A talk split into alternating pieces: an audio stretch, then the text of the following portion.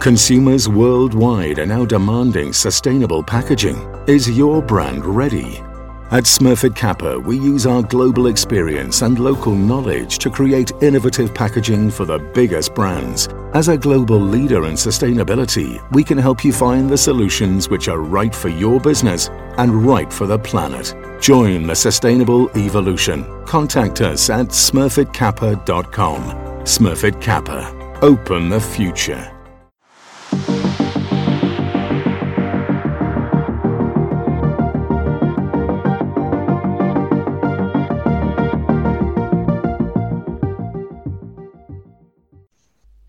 And welcome to another edition of the Packaging Europe podcast. It's been another interesting and in many ways turbulent year for the packaging industry, with the ongoing sustainability debate being partly overshadowed by the curveball that has been the COVID 19 pandemic. Today we are looking at the plastics packaging perspective, and I'm very pleased to welcome Dr. Isabel Schmidt, who is the Managing Director at IK Industrievereinigung Kunststoffverpackungen, the German Association for Plastics Packaging and Films. We'll discuss ambitious recycled and recycling targets, the challenging recycling market, the plastics pact, bioplastics, the climate crisis, the effects of the pandemic, and much more. Yes, um, thank you very much for being on the podcast today. Thanks for the interview. So, um, to start off with, the European Strategy for Plastics has set a target to use 10 million tons of recycled plastics in the EU by 2025. This includes all plastics, not just packaging. In this context, IK has set itself the ambitious aim to reuse 1 million tons of plastic packaging. So, uh, how far along is IK with this goal, and what are the particular challenges here? Yes, it's true that the plastics packaging producers in Germany have set themselves uh, the very ambitious target to use 1 million tons of recyclates and plastics packaging by 2025, um, starting from 400,000 tons uh, that we were using in 2017. This is pretty much in line with the goal of the European Commission to use 10 million tons of recyclates in plastic products. So it corresponds to approximately 22% of the production volume. And this year we have monitored progress. The amount of recycled materials used has increased by 75,000 um, tons or 18% compared to 2017. Uh, at the same time, the use of virgin plastic material has decreased by about 2%. So I think that's a very remarkable decoupling of trends. While it remains it still remains very challenging to meet our target until 2025 because it means that we have to triple still have to triple the amount of post-consumer recyclates and the challenges that we are facing here are that large parts of the plastic packaging market are for very sensitive goods. Around 44% is food packaging but also cosmetics, pharmaceuticals, and dangerous goods are very sensitive goods. And for those goods, we can only use raw materials of very high purity grades. So it's making it um, very challenging to use recyclates in certain applications. For other parts of the markets where we can use recyclates, the supply of large quantities and also consistent qualities is still a challenge and needs to be further developed through investments in the supply chain. Well, another barrier is also on the customer side. There's still a, a certain lack of acceptance, for instance, um, for more grayish colors, um, that most recyclates are uh, most recyclates are a bit more grayish um, than virgin plastics. Yeah, and uh, last but not least, recyclates also have to become more competitive to virgin plastics.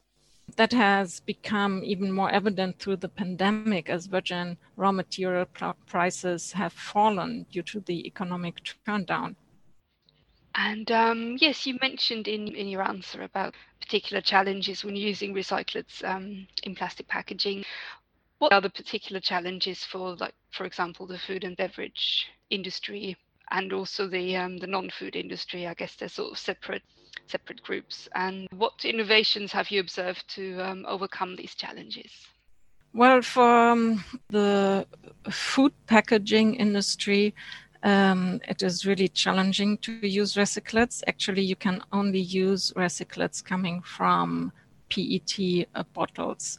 Otherwise, you need barriers. So that's one one innovation to use barriers. So silicon oxide can be used um, as a barrier, so that the food is not in direct contact um, to the recyclate. Otherwise, only recyclate coming from PET beverage bottles is um, allowed in direct contact to food. Yes, and and for for other markets where where it's easier to use recyclates, the main uh, the main obstacles or the main barriers are still the supply of of large quantities and also of consistent qualities in in processing. So very high quality recyclates are scarce, but also uh, basically the um, converters have to deal with inconsistent qualities and also with impaired aesthetics, uh, like lack of transparency. And machines often run slower.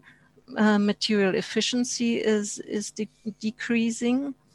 But we see a lot of innovation in packaging designs uh, with regard to uh, better recyclability, but also increased um, recycled content.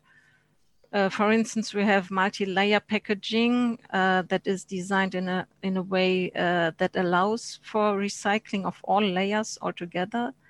We see um, PET juice bottles using silicon oxide instead of polyamide as a barrier against oxygen.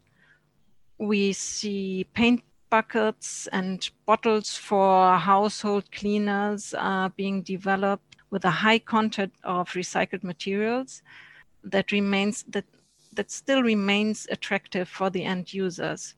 However, these innovations aren't always successful on the market because they often cost more. So you haven't observed um, a bigger uptake from consumers of this, sort of in view of the recent plastics debate. So, do you think maybe consumers sometimes say they want one thing, but then what they actually buy is a bit different? Well, at the moment, what sells best is actually the claim of uh, less plastics. And this mm. is sometimes against recyclability because we see um, a big increase in paper based laminates so a combination of paper and plastics in such packaging is not recyclable. But the, it's advertised with the claim that it uses 70 or up to 80% less plastics. So that is a bit of a challenge because it's it's more difficult to advertise um, packaging that is recyclable or that uses recyclates. So this is clearly something that the um, that brand owners that the brand owners are, are working on. Um, our members are the producers of, of packaging, so they sell to brand owners, and um, brand owners then have to advertise these packaging on the market. And you mentioned um, briefly as well that virgin plastics is currently very cheap and uh, that could be problematic for the recycled market. Uh, what steps would you say can be taken to counterbalance this or should be taken to counterbalance this? Well, we need to increase economies of scale and profitability in the recycling market, clearly. So, for instance, we need um, harmonization in design for recycling we need, um, in many European member states, we need better separate collection for recycling. Uh, we need to phase out landfill much quicker than Commission is aiming. And we, we also need to incentivize financially. So with market-driven instruments, we need to incentivize the use um, of recyclates and, and design recyclable packaging design. All this can really help to foster investments in the whole supply chain. And uh, would you say what measures does the German plastic packaging industry take to boost the collection of high val- value recycled as well as increasing the recycled share in plastics? Well, we follow a twofold strategy. First of all, we support progress by better design of plastics packaging and by cooperation uh, with the supply chain. The core competence of the packaging manufacturers is really the development of new packaging designs with uh, the aim um, A of better recyclability and B with the aim of a higher uptake of recycled materials. And that is why IK members have set themselves um, targets to increase recyclability of household packaging to 90% by 2025 and to use 1 million tons of recyclates also by 2025. We are also, we have joined the Circular Plastics Alliance, which is an industry network that has been initiated by the Commission in order to work together with the whole supply chain. And secondly, we are also um, engaged in responsible lobbying with the aim of increasing separate collection for recycling and the profitability of the recycling market. As mentioned earlier, we we are striving for a better separate collection and phasing out of landfilling because these are major loopholes um, for uh, in many EU member states when mm. these materials they get lost because uh, they are not collected for recycling. We strive for harmonization through the development of European standards, for instance, for design for recycling and uh, the quality of recyclates. This will increase economies of scale, um, making the recycling market more competitive. And we also support fair and market based legal instruments like financial incentives in the context of extended producer responsibility schemes. What we are clearly against, um, because it's against uh, the targets of, of the circular economy, are national plax, uh, plastic taxes hmm. that are currently being introduced by some member states like hmm. Italy, Spain, and the UK that is really hindering investments in the circular economy because it's disrupting uh, the single market in the EU and it's causing uncertainty for for companies. So most of all, reliable framework conditions are needed to stimulate investments. And uh, on that note, what are your thoughts on the EU Plastic Pact and its goals, such as packaged materials out for recycled materials and also 20% reduction of plastics by um, 2025? Well, the Plastics Pact is an initiative in which governments and private companies work together to achieve certain targets um, around recyclability, uptake of recyclates, and also plastics packaging reduction in principle, we welcome it when organizations set themselves ambitious voluntary targets. But I must say that the reduction target leads in the wrong direction. Material savings are happening naturally on the market, driven by technological progress and by cost savings. Raw material costs are the greatest cost driver in the production of packaging, and since the early 90s, we have observed a decrease in weight by 25% in average. So now, if we have reduction targets that go beyond this, we risk running counter to recyclability, and we could, in particular, encourage the further increase of non recyclable laminated paper packaging. You find them more and more on the market. And um, furthermore, the, um, the target of the plastics pact, uh, some targets of the plastics pact might be feasible for some companies depending on their product range, but not for the plastics packaging market as a whole.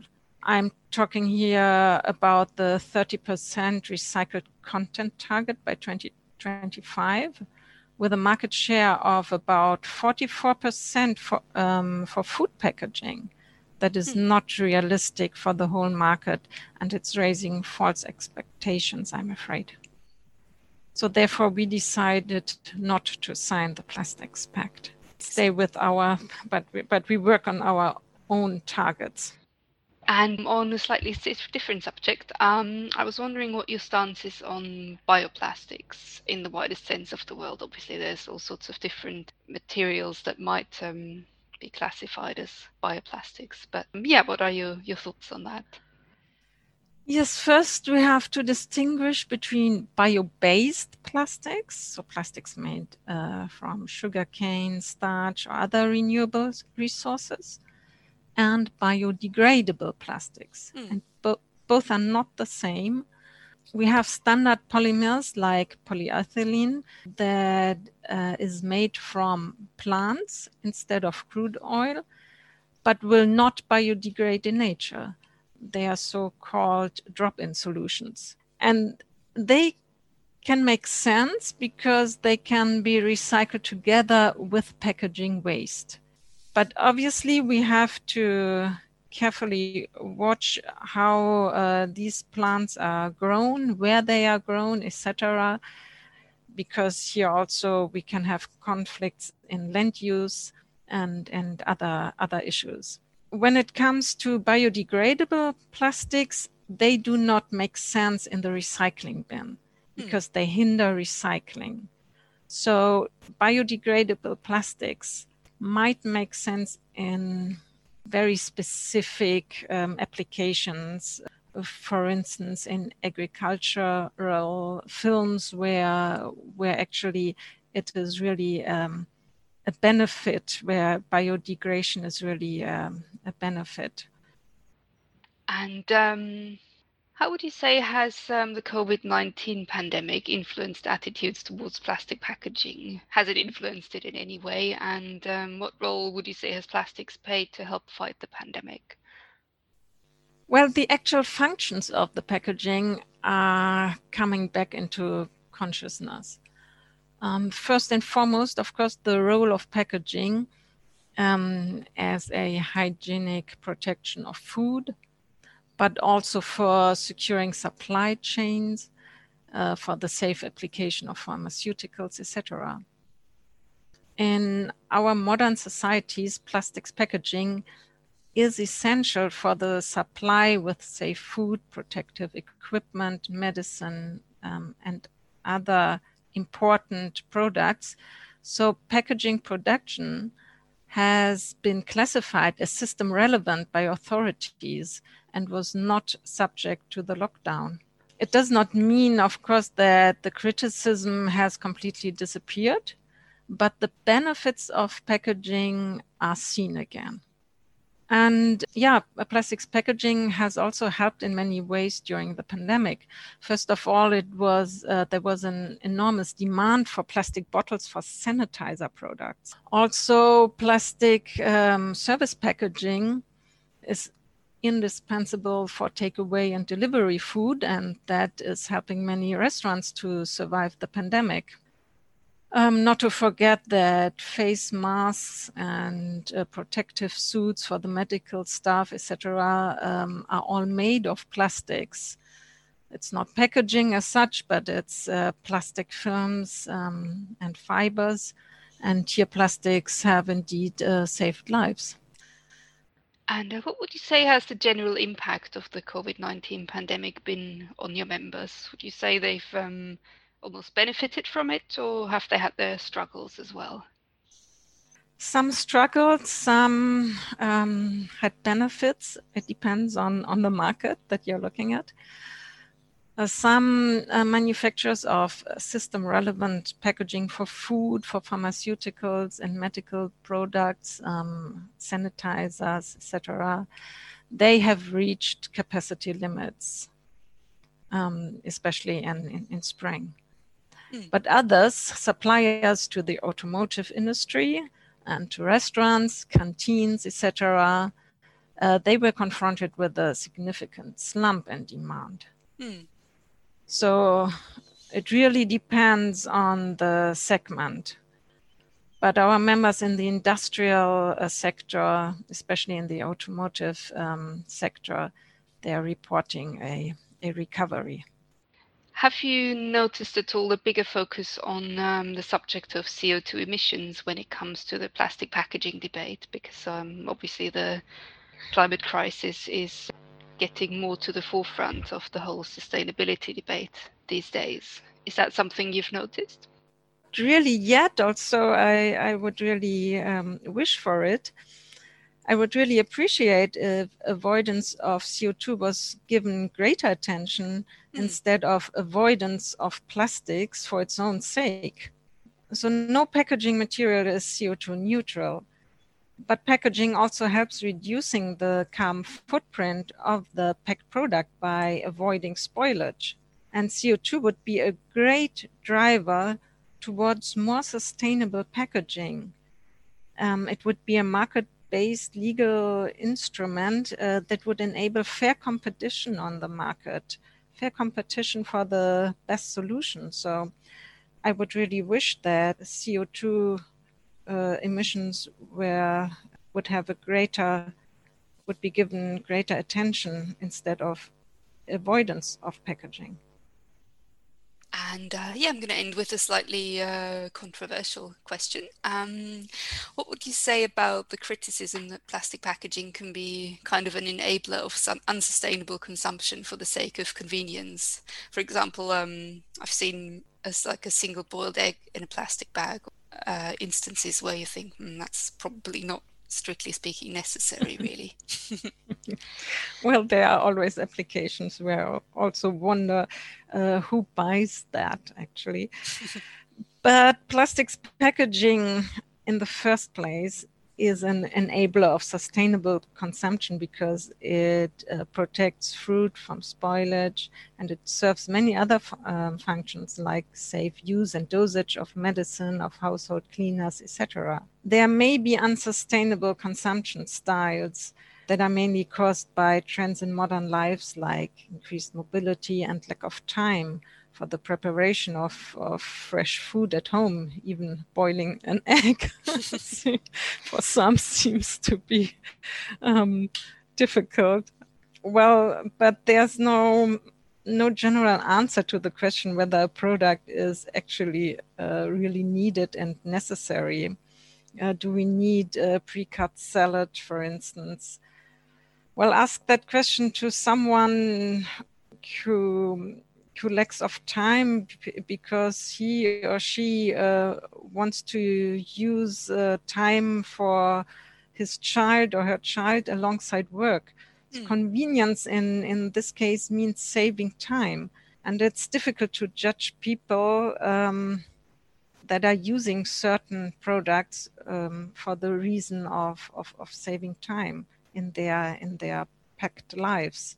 And lifestyles will not change and the environmental impacts will not become any better if, for instance, aluminium or coated paper was used instead of plastics.